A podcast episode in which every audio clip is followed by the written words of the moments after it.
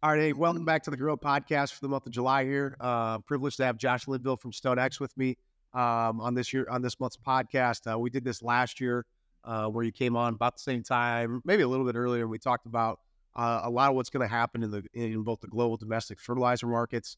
Uh, we're back here today to really give a roundup on what farmers should be looking at for fall fertilizer. Um, been a lot of things happening as always. Yeah. Um, and uh, always good to have you. So welcome back, Josh. Absolutely. A little different venue this year Yeah. versus last year. So it's Yeah. evolving. I like it. Yeah, I'm excited. we got the cameras now. We didn't used to have the cameras. Now we're into the cameras. so you know, you know, last month we were on site out at our farm Farmville facility, so that was pretty cool. But uh, trying to give it a little bit of a twist um, every month, and uh, we got a cool project going on at Boone right now. We're building a big warehouse. So uh, stay tuned for one of the future episodes here in the next two months. We're going to be out there on site filming in that. Well, all I can say is last year we had the elevator. This Yep. year we're in the new office at Yep. this backdrop. Next year I want to come back on during the summertime, but we need to have it on location in Hawaii. Hawaii, I could do that. Yeah, it's a it's a progression. There we go. There we go. That's what we'll, that's what we'll shoot for next year. So, um, a lot about what we're going to talk today is just really kind of what um, we're seeing in the markets, a little bit more in depth than what we usually do. You know, most of the times I kind of give everybody a little bit of a flash what it is.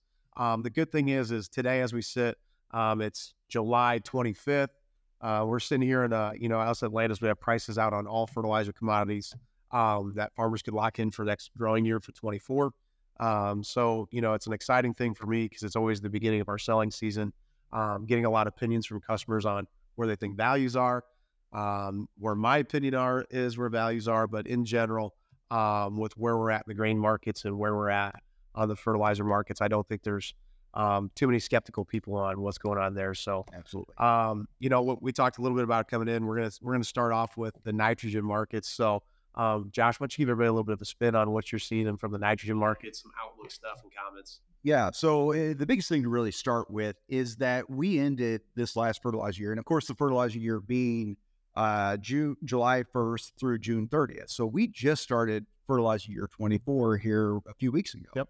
And on the urea front, one of the things we came away with is we ended the year extremely empty on urea inventories across the nation. And we saw this on availability across, especially the northern plains up in Canada. We saw this with price increases that were kind of going counter to what we had seen in the Gulf of Mexico and the rest of the world. So, it, starting this year very, very empty on urea means that we need to move in conjunction with the rest of the world. Uh, last couple years, we had a lot of inventory. We could drop these big discounts.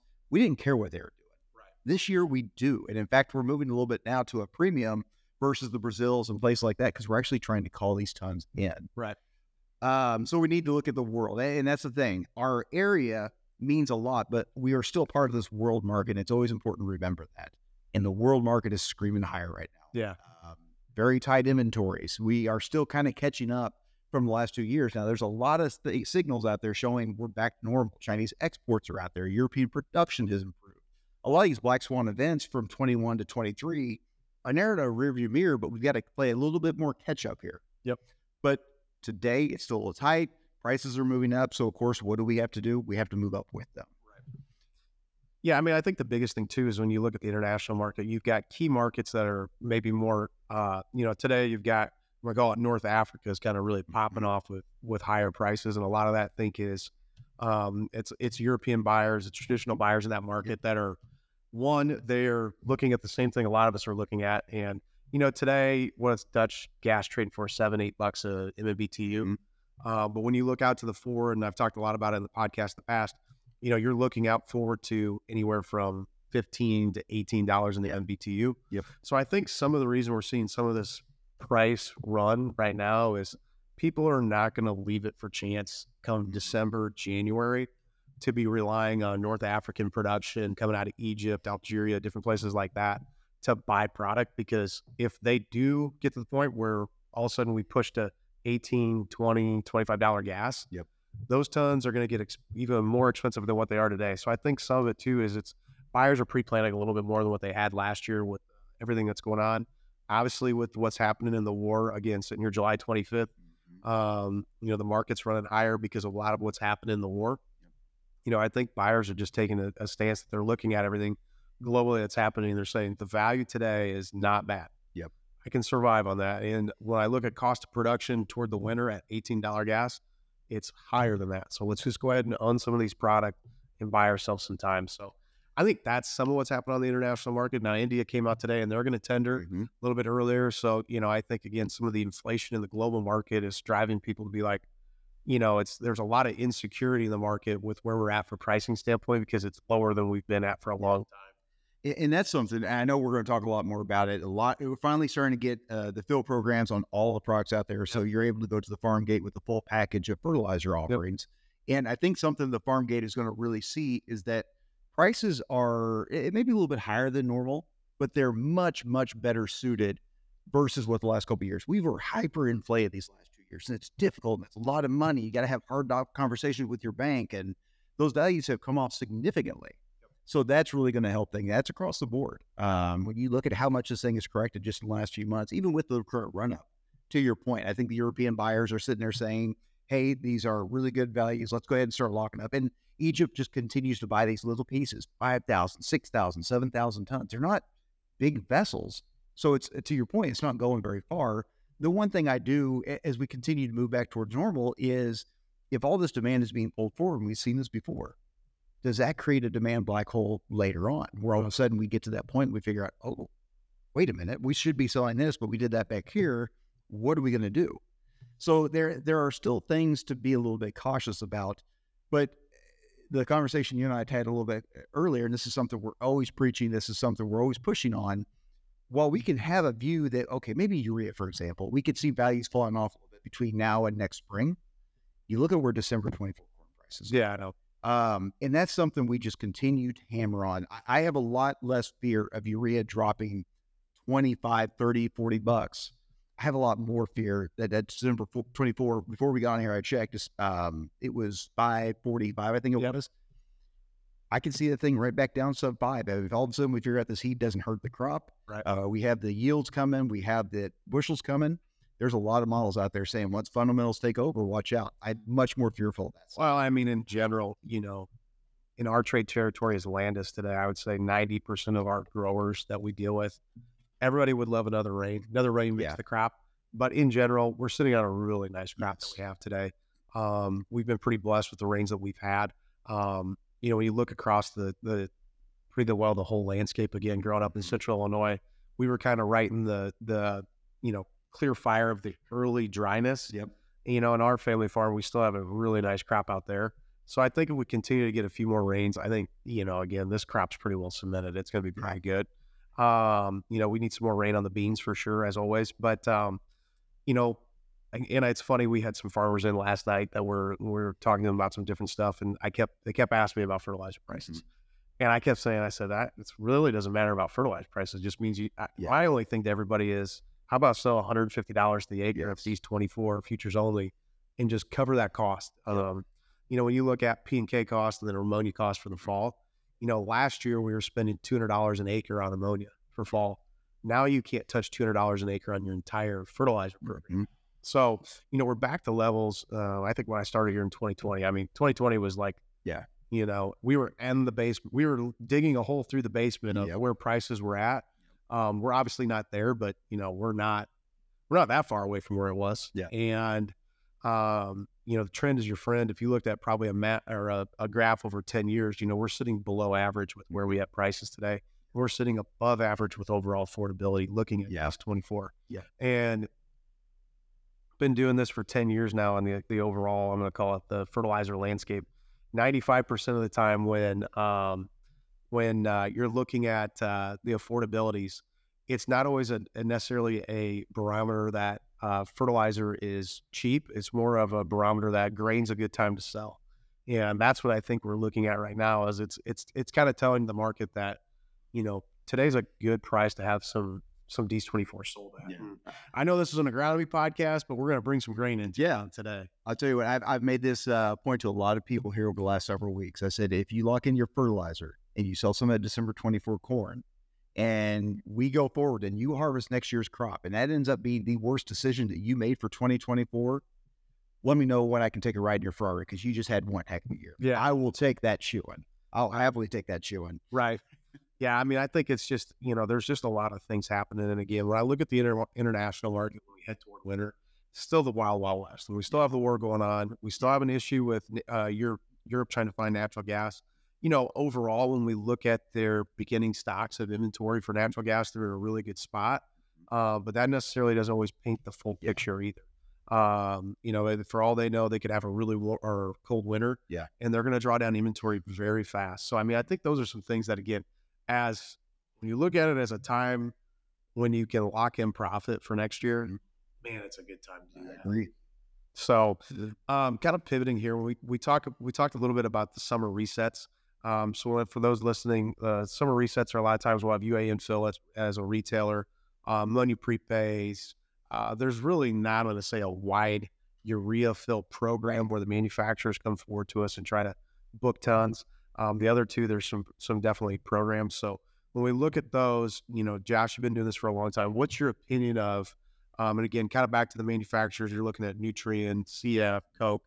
Um, you know, what's your opinion of their ability to get the prices that we're going to sell? As far as what they did this summer, Yeah, Uh, I'll tell you what, I had some ranges where the number they came out with for fill was right on that line between good and great.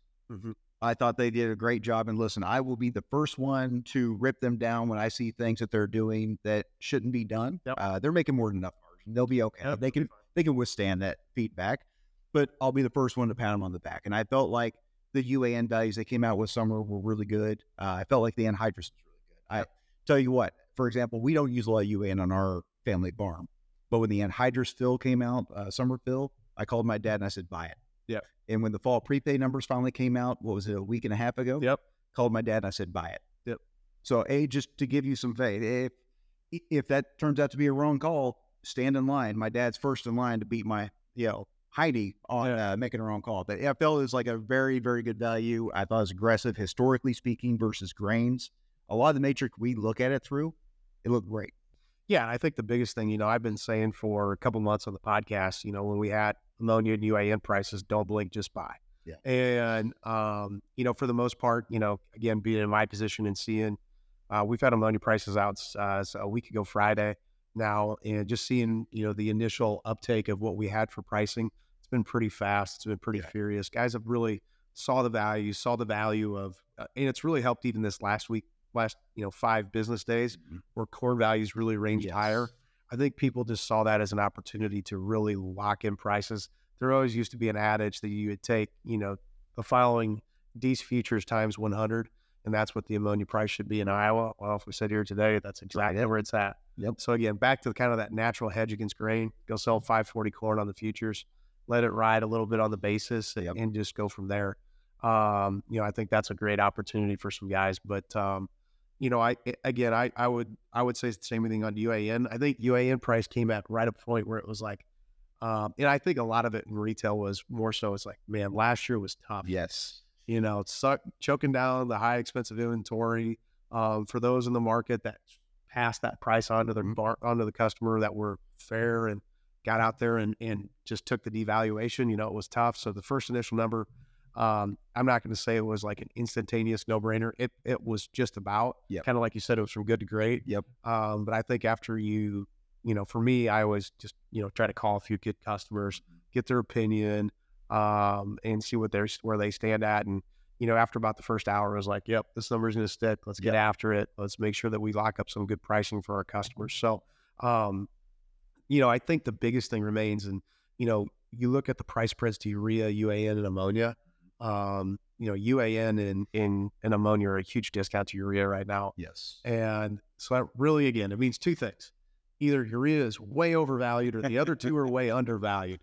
Um, my guess is uh, ammonia remains undervalued. Yes. Um, I think at the end of the day, um, the manufacturers had inventory to move Mhm. and they've moved it. And um, now they're going to probably keep poaching this thing higher as we get to fall. Yeah. Um, I don't, there's no downside in ammonia. I don't see it. In the crazy thing is, ammonia was the only fertilizer of the majors, of the five majors, right? You're talking urea, UAN, anhydrous, phosphate, potash. And that's why I consider my five Yep. majors that we track. Anhydrous is the only one that we felt like there was decent carryover inventory into the summertime. Yep. But the problem is with anhydrous, there is a very finite amount of storage. So they got very aggressive on the summer fill, which we saw. There was a really good number. And once we start going to fall, that's a brand new marketplace. That's a brand new S and D with only so many trucks, rail cars, barges, storage tanks, etc. So even them coming in as low as they did, as aggressive as they did on that program, I was proud of them. Like I said, I thought it was a good one. Like you said, I I feel like it's no brainer. I wouldn't have made that call to my dad if uh, I didn't feel the same way. Yeah.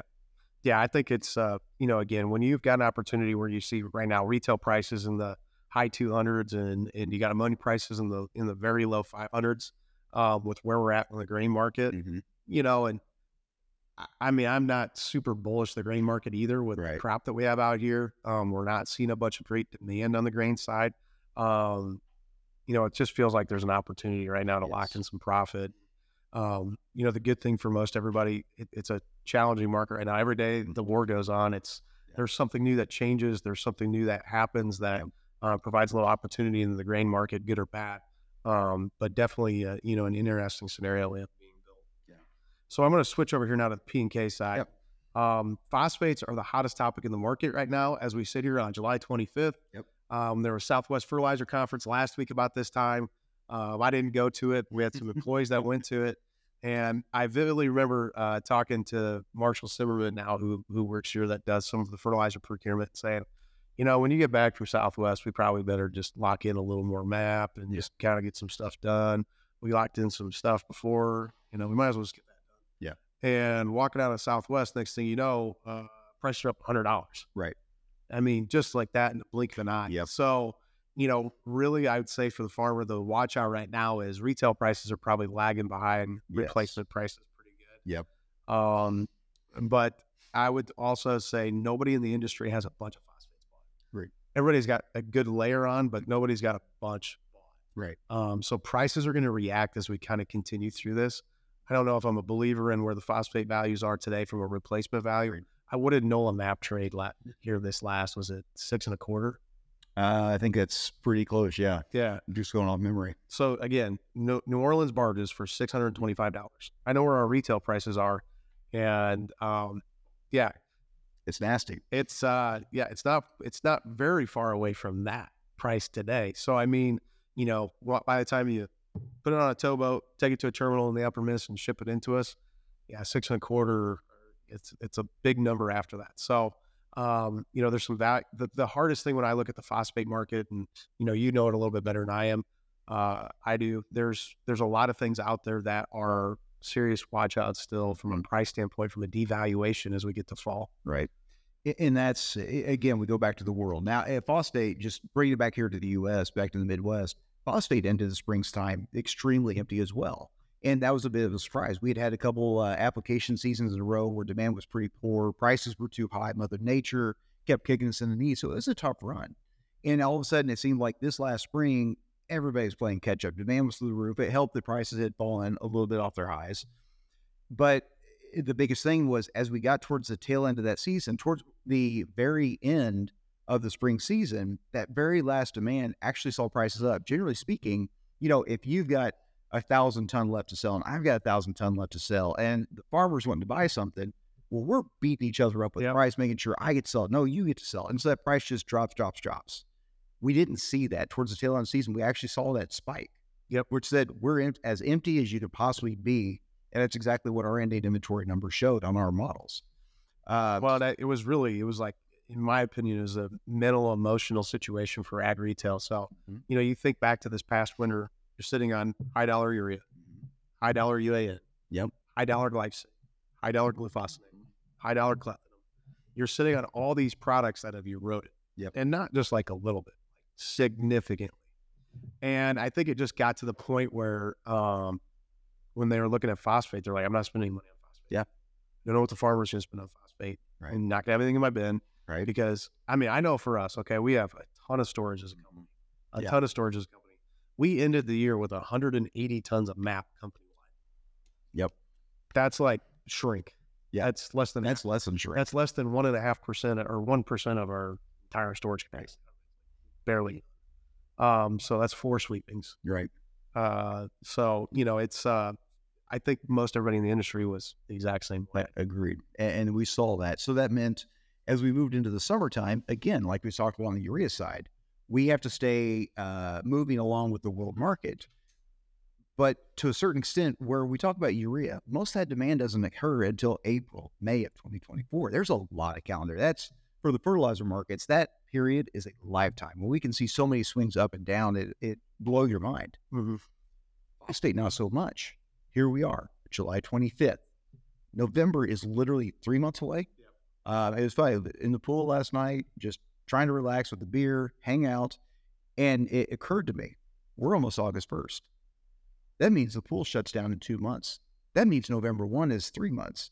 And from a logistical standpoint, a market that ended extremely empty like it did, that puts a lot of pressure on that logistical uh, arm of it to get everything in place before all that demand starts to hit. And that's going to be something the manufacturing side is going to use to their advantage. Everything is about negotiation power on the table. Who has more of it, the buyer or the seller? Coming out of spring, the sellers did because everybody's conservative, everybody was waiting, everybody was leaning against it. Well, now all of a sudden that calendar's working against the buyer, it's moving back to that seller.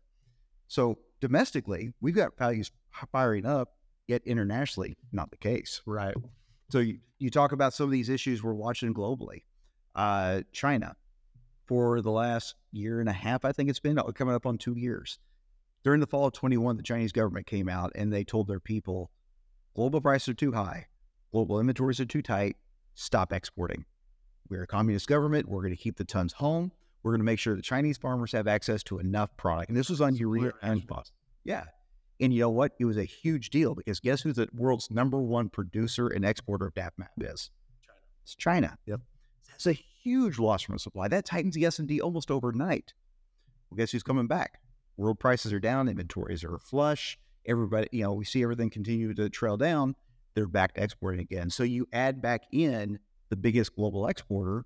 That's a soft situation. That's a bear situation. And we also have India and Brazil, numbers one and two in the world as far as importers go. They're the two biggest importers, buyers of phosphate in the world. They're both decently ahead of their import flow. Right. So eh, this is the situation that we're At in. some point, the spigot's going to turn off there. Absolutely. They're going to be able to sit there and say prices have jumped up too much. We'll just hold off. Well, I think that's the biggest thing too. You know, when you look at it today, so if margins are trading for six and a quarter. Mhm. We're a huge premium to Brazil. Yes. The only limitation today is the fact that there's lack of origins globally that can come to us from MAP. Without Morocco, China due to the Trump tariffs, and Russia due to the anti-dumping tariffs, being able to bring product here, um, you know, you've really changed the supply situation, especially on MAP. I don't even know what the MAP DAP spread is today, but you know that's something everybody in the industry usually chat, tracks. Yeah. Um, and it's it's huge again. So, um, you know, I think there's some knee jerk panic reaction coming from some. I agree. You know, there's some markets that a lot of wintering spreading happens anyways. So, you know, for them, you know, the run up in map is a momentary pause. Yep. You know, for us in different spots, you know, as Landus, we got we gotta have it no matter what, you know, what no matter what. Um, luckily for us, we do sell a lot of S10. So Yeah. you know, we've we that's our primary phosphate and we took care of that. But um, you know, it's just kind of crazy when you look at it, how fast the market can move. Um, you know, it's no different than grain when you have limit up, limit down. right. Um, we basically had the version of two days of limit up on phosphates. Yeah. Last week, and it was just you couldn't get out of the way of it. Right. Um, you know, Almost makes you wish we had limits on fertilizer. correct. Yeah. so then you could get back in front of it. But um, you know, kind of transitioning away from phosphates, want to talk a little bit about potash. Mhm. Um, uh, this would have been last week. They came out with manufacturers coming out with potash fill. Um, values again, very very affordable. Looking at retail values, you know, low to mid uh, 400s um, to the farmer. Again, great opportunity for farmers to lock in a, a price that we haven't seen literally since the winter of 2020. Yep. Um, a- a- and that's where we saw some of the lowest prices again. Um, you know, I think at the end of the day, again, potash, if we ended with 180 tons of MAP as it was for Landus, we might have ended with like 100 tons of potash company wide. And, you know, again, when I'm looking at that, that's just purely due to the ability of um, prices knowing they're going to reset, being diligent, and better than uh, expected spring demand. Yes. Um, spring demand was not was not off from normal at all. Again, with some of those lower prices being priced into the market, I think it spurred some people to demand um, for the crop they're going to plant. Uh, you know, really when I look at it, you know, you've got some lower production rates.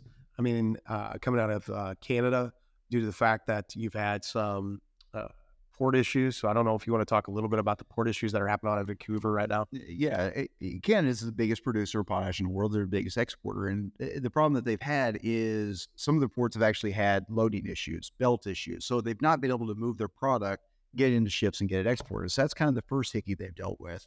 The second being that a lot of the port workers have gone on strike. Uh, the first round of strikes lasted for a little while. Finally, it seemed as though they got to where they were comfortable. Everybody agreed to it. And all of a sudden, uh, last week, there was this, oh no, there's another strike coming. Well, the Canadian government very quickly struck that down, said, no, this is illegal, go back to work. Yep. So hopefully those things are behind us. But again, it, it shows from a logistical standpoint just how delicate all this is. Now, when it's moving and everything's flowing, you don't even think a thing of it Don't even think about it. it takes one hiccup. A- And that's one thing we always talk about it uh, on these presentations. I did this all last week. I think I brought this up at every single one. I actually got a little worried about. So like, man, these people are going to hear me say this two or three different times. They're going to be like, ah, I says the same thing at every single one. But a lot of the farm gate looks at the fertilizer marketplace and says, well, that's a little bit like I'm looking at a duck on the water. It just goes seamlessly. You know, it just it goes from this end to that end. It doesn't even move. There's just a very little wake. It's easy. Mm-hmm. But we're seeing it from the bottom side. We're looking at that duck from underneath the water, looking up, and that duck is just kicking like everything, like its life depends on it. And so many times we had some come so close to having, you know, maybe not quite enough in place, or we have to wait a little bit longer. We're always, and it's bad. I hate talking about this because it's crying wolf so many times. Right.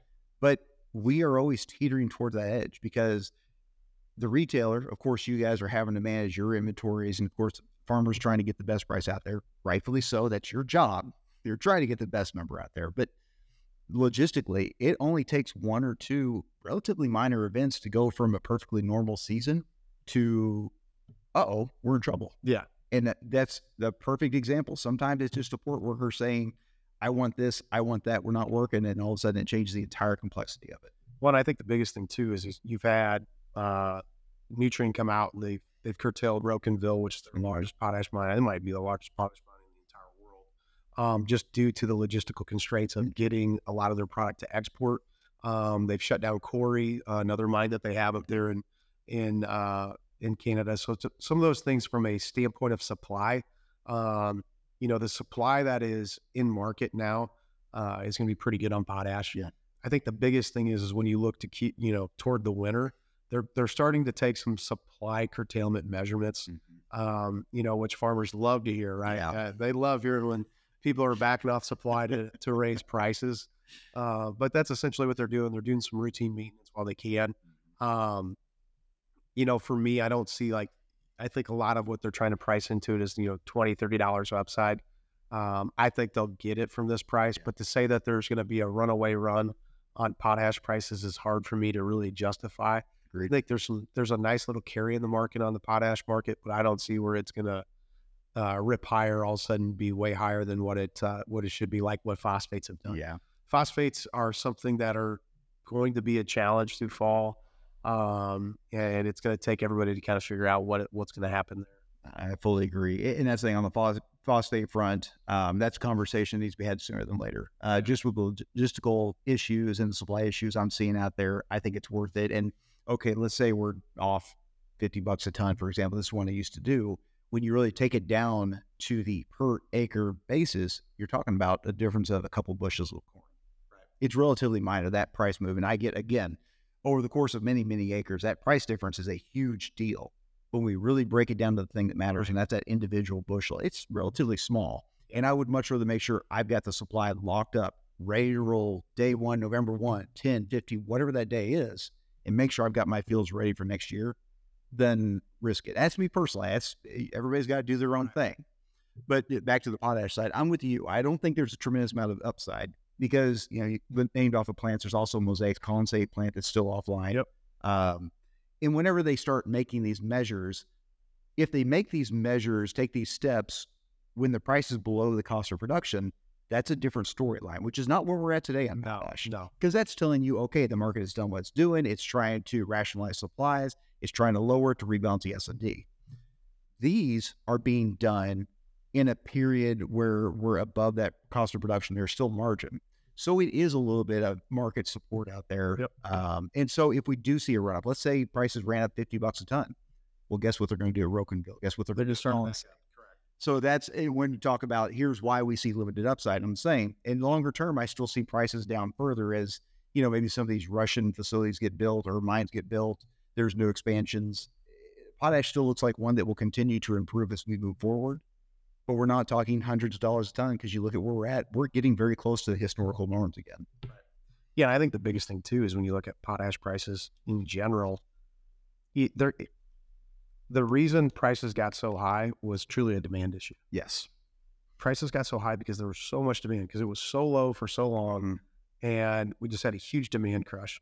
Now the prices are lower again now because they got too high. Okay, the market's job is to is to inflict as much pain on the way up and on the way down. Yep. Um, we've got to a point again where we're within hundred dollars of the lowest prices ever bought on potash ever. Um, when that happened, I just started at Landus and we were on the verge of two hundred two dollars and ninety cent corn. Yeah. Okay, so it's sitting today at five forty for these futures are within hundred dollars of the lowest prices ever. It's a pretty good relationship. Yeah, it's probably not going down. you know, it's probably not going to just plummet to the ground here from where we're at right now. So, you know, I foresee a lot of those things as an opportunity that we're, um, you know, they're good times to buy. Corn's a good value. You know, it's more of a, it's more of an iteration that guys need to be selling and hedging their fertilizer cost off the acre than really worrying about, um, you know, our price is going to fall on fertilizer. You know, and when I look at the entire import portfolio for a farmer today, um, being my job here at Landus, chemical prices are going to be down significantly. Mhm. Fertilizer prices are down significantly. Seed is going to be flat to up two or three percent. Yep. Uh, really, the major cost that you know I would say that's hurting everybody is interest. Mhm. And, um, you know, when you really look at a lot of the prices, they're fair for where we're at today.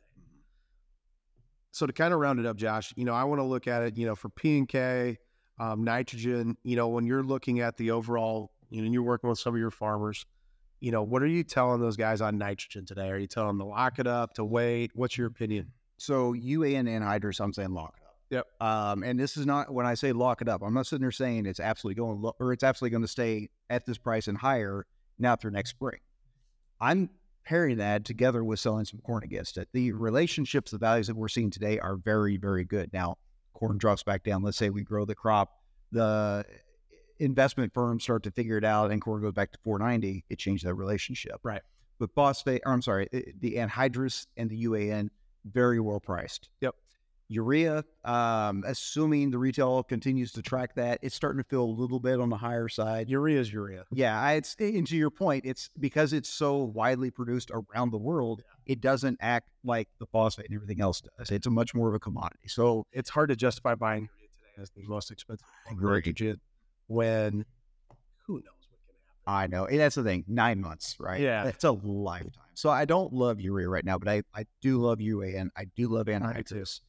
Phosphate, potash. Again, I can see scenarios where these prices do fall by the time we get to next spring, but I don't think the relationship is going to be better by the time we get to next spring. That's what spooks me. So I do I do continue to like phosphate where we are today. I like potash. The- Like I said, of all the majors, the only one where I'm not really in love with today, it's urea. Yeah. And you know, several weeks ago, and it wasn't like much of the market could have gotten done back then.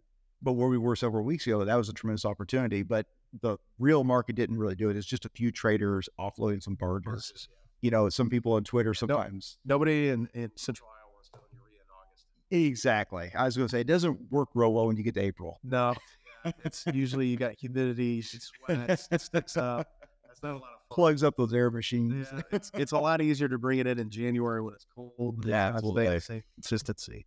Absolutely. So no, I think that's good. And, and again, you know, for those listening, um, you know, especially those that are pertinent to the Landus grain business, call 515-800 grow. Talk to the grain advisors over there. You know, I really again a lot of again a lot of people I've talked to lately, 150 bucks an acre. Okay, I think last night I was doing the math, it's maybe 25, 28 bushel the acre. Um, sell either a HTA, HT, or HTA delivered to one of our facilities, or just go lock up some futures only. Wait on the basis. Give your guys some some time. But otherwise, you know, it's a really good opportunity, especially looking at the last two years where we came from. Um, being able to lock up your entire fertilizer program for probably less than $150 an acre um, in a lot of cases, depending on rates. Uh, pretty con- pretty nice when considering the last two years. It felt like we paid two hundred dollars an acre for nitrogen alone, Yeah. hundred and eighty dollars an acre for P and K. Um, you know, we're really getting an opportunity that is uh, cost to value ratio there on D's twenty four with um, you know your your inputs for next year. And, and like I've talked a lot of times too. Two years ago we had sixty dollar glyphosate. This year we might have sixteen dollar glyphosate. I mean, it's everything is gone in favor um, of a of a lower cost, lower opportunity market. You know, we still have a really nice opportunity to make some um, overall economical good on the farm.